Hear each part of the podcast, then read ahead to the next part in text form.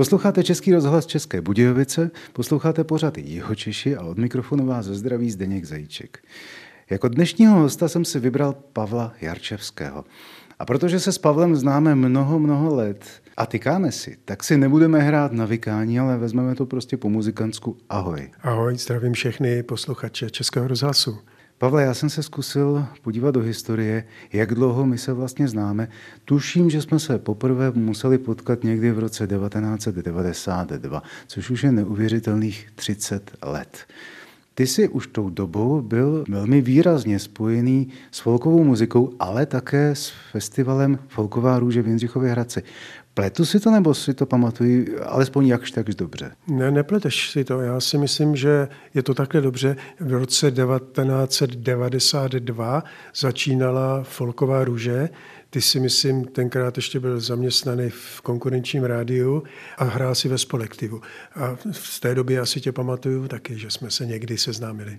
To bylo to úžasné období okresních, oblastních a, a dalších port, kdy jste objížděli s kapelou jen tak tak, my se s kolektivem a potkávali jsme se na různých štacích, včetně celostátních kol.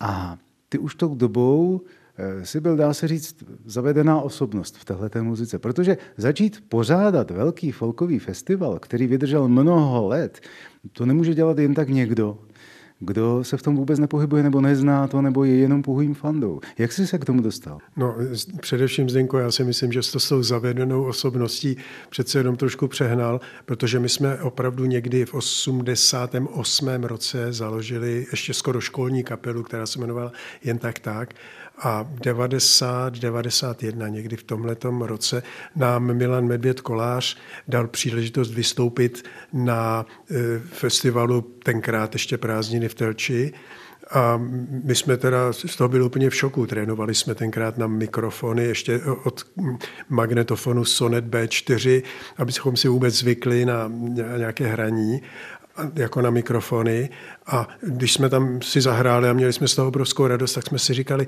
no tak měli bychom to nějak vrátit, když jsme dostali takovouhle příležitost, tak jak teda? No nejlepší asi bude, když taky ostatním muzikantům dáme příležitosti zahrát. A tak jsme si říkali, no, tady na zámku v Telči krása, nádhera, tak to zkusíme u nás, jestli by to nešlo v Jindřichově Hradci na zámku.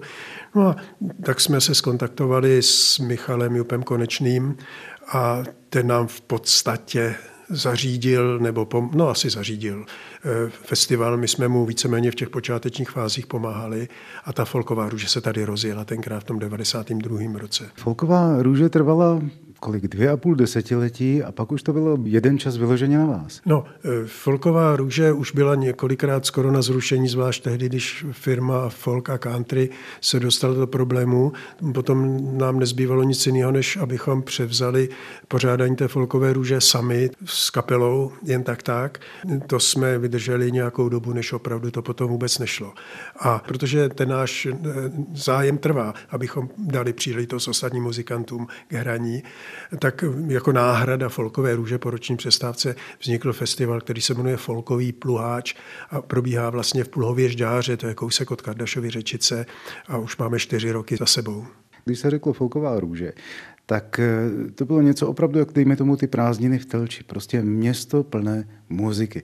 Co na tom bylo nejtěžšího při tom pořadatelství?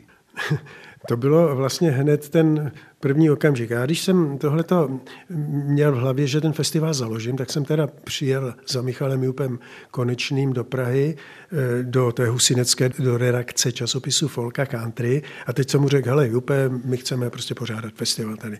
A já bych byl rád, kdyby tam zahráli Nedvědi a ještě kdo všechno ty známý kapely. No a, a Michal Jup to všechno jako poslech párkrát se usmál a řekl, tak a teď, kde bude tábořiště, Eh, jaká je mokrá varianta, jaká je suchá varianta, eh, jo, kde bude centrum toho festivalu, kde jsou sponzoři a, a vůbec, vůbec nepřišla řeč na muziku.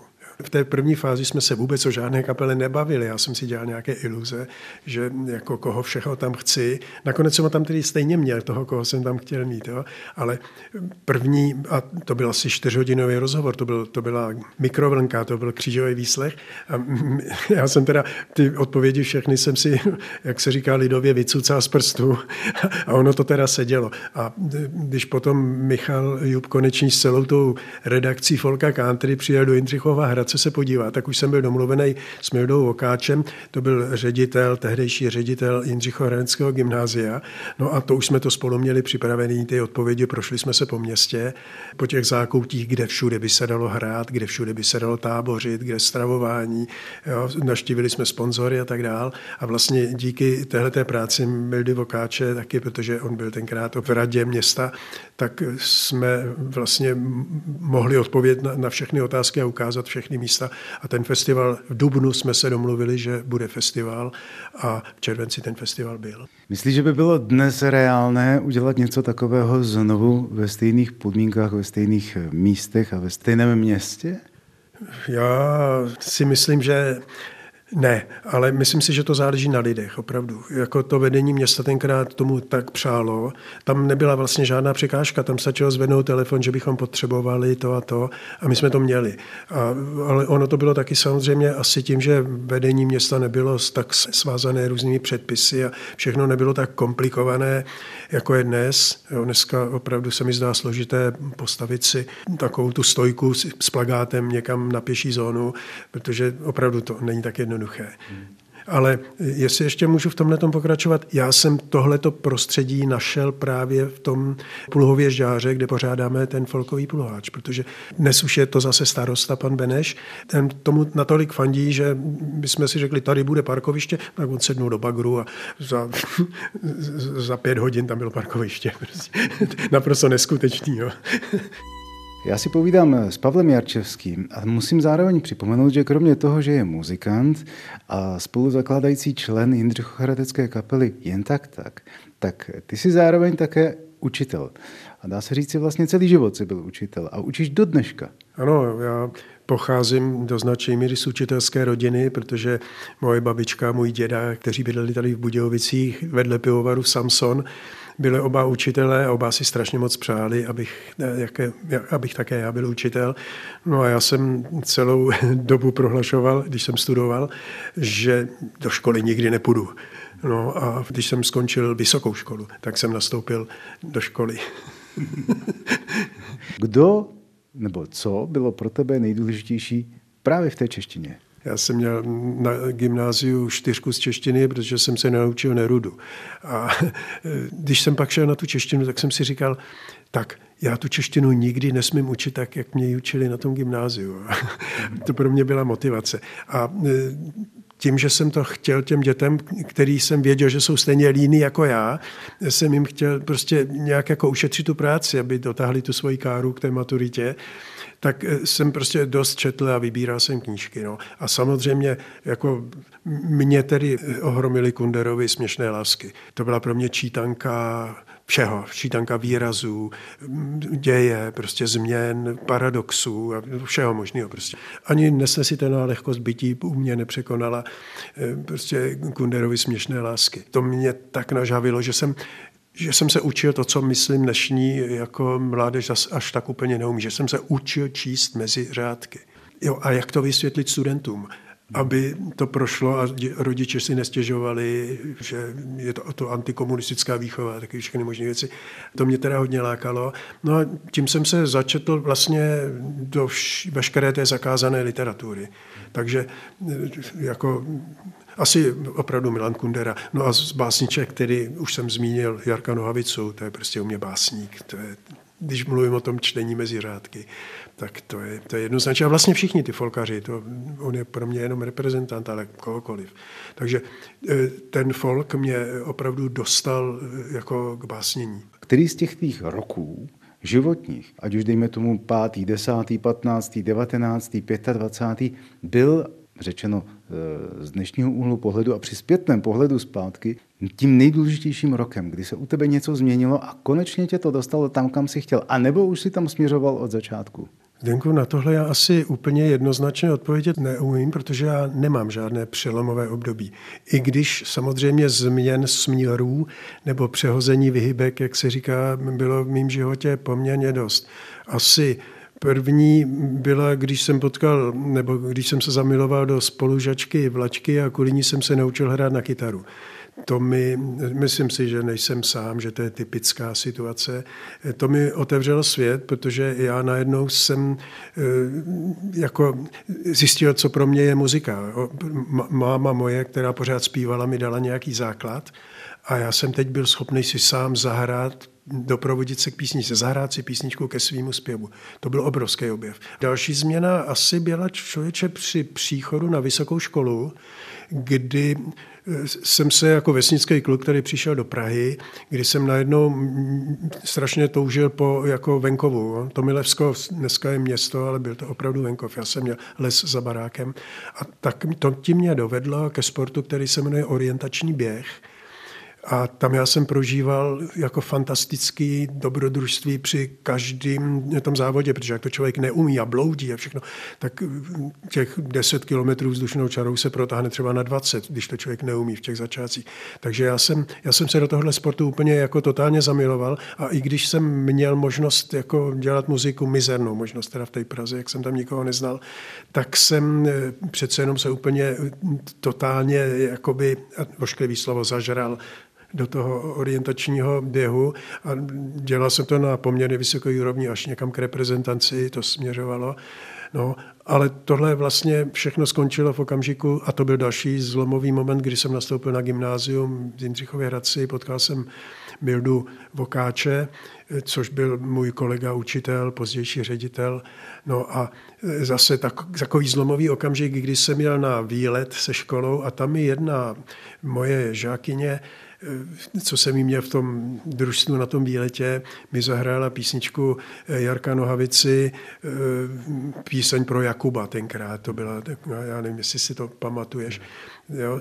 A já jsem, byl, já jsem byl ohromený, protože do té doby jsem hrál takový ty kovboje a indiány, všechno to a najednou písnička prostě o životě, ale o tak krásně podaná, tak sugestivně, že ta dívka mi musela několikrát opakovat ještě ve vlaku po cestě tam, my jsme jeli do Tater tenkrát, po cestě tam a po cestě zpátky a tady asi, tady asi byl zlom, kdy jsem teda přišel k muzice, no, opravdu na, jako naplno.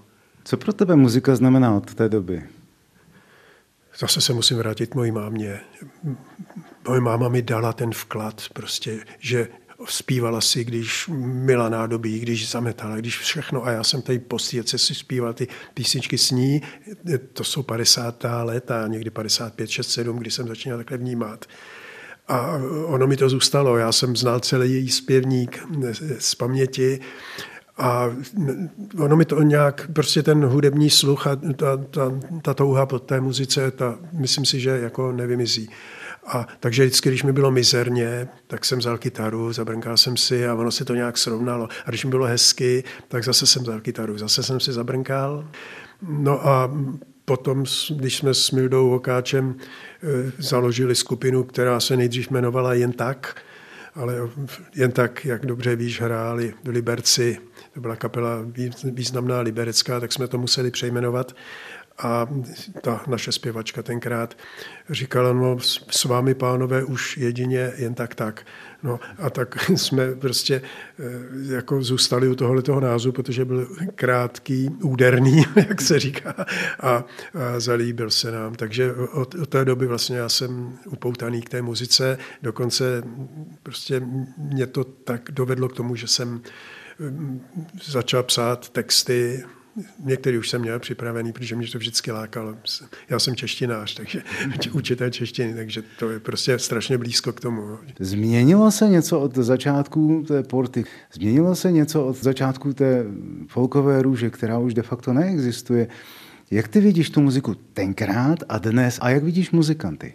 No, podle mého názoru eh, se ta muzika, i ta folková, nebo trempská, nebo vlastně jakákoliv z tohohle toho příbuzného žánru, nebo u těch příbuzných žánrů, ta se přece jenom trochu zkomercionalizovala, neunikla té komerci. Ty stopy už tam jsou, protože eh, na portě byla radost a čest si zahrát, ať na pódiu nebo mimo pódium, byla tam strašná spousta příležitostí.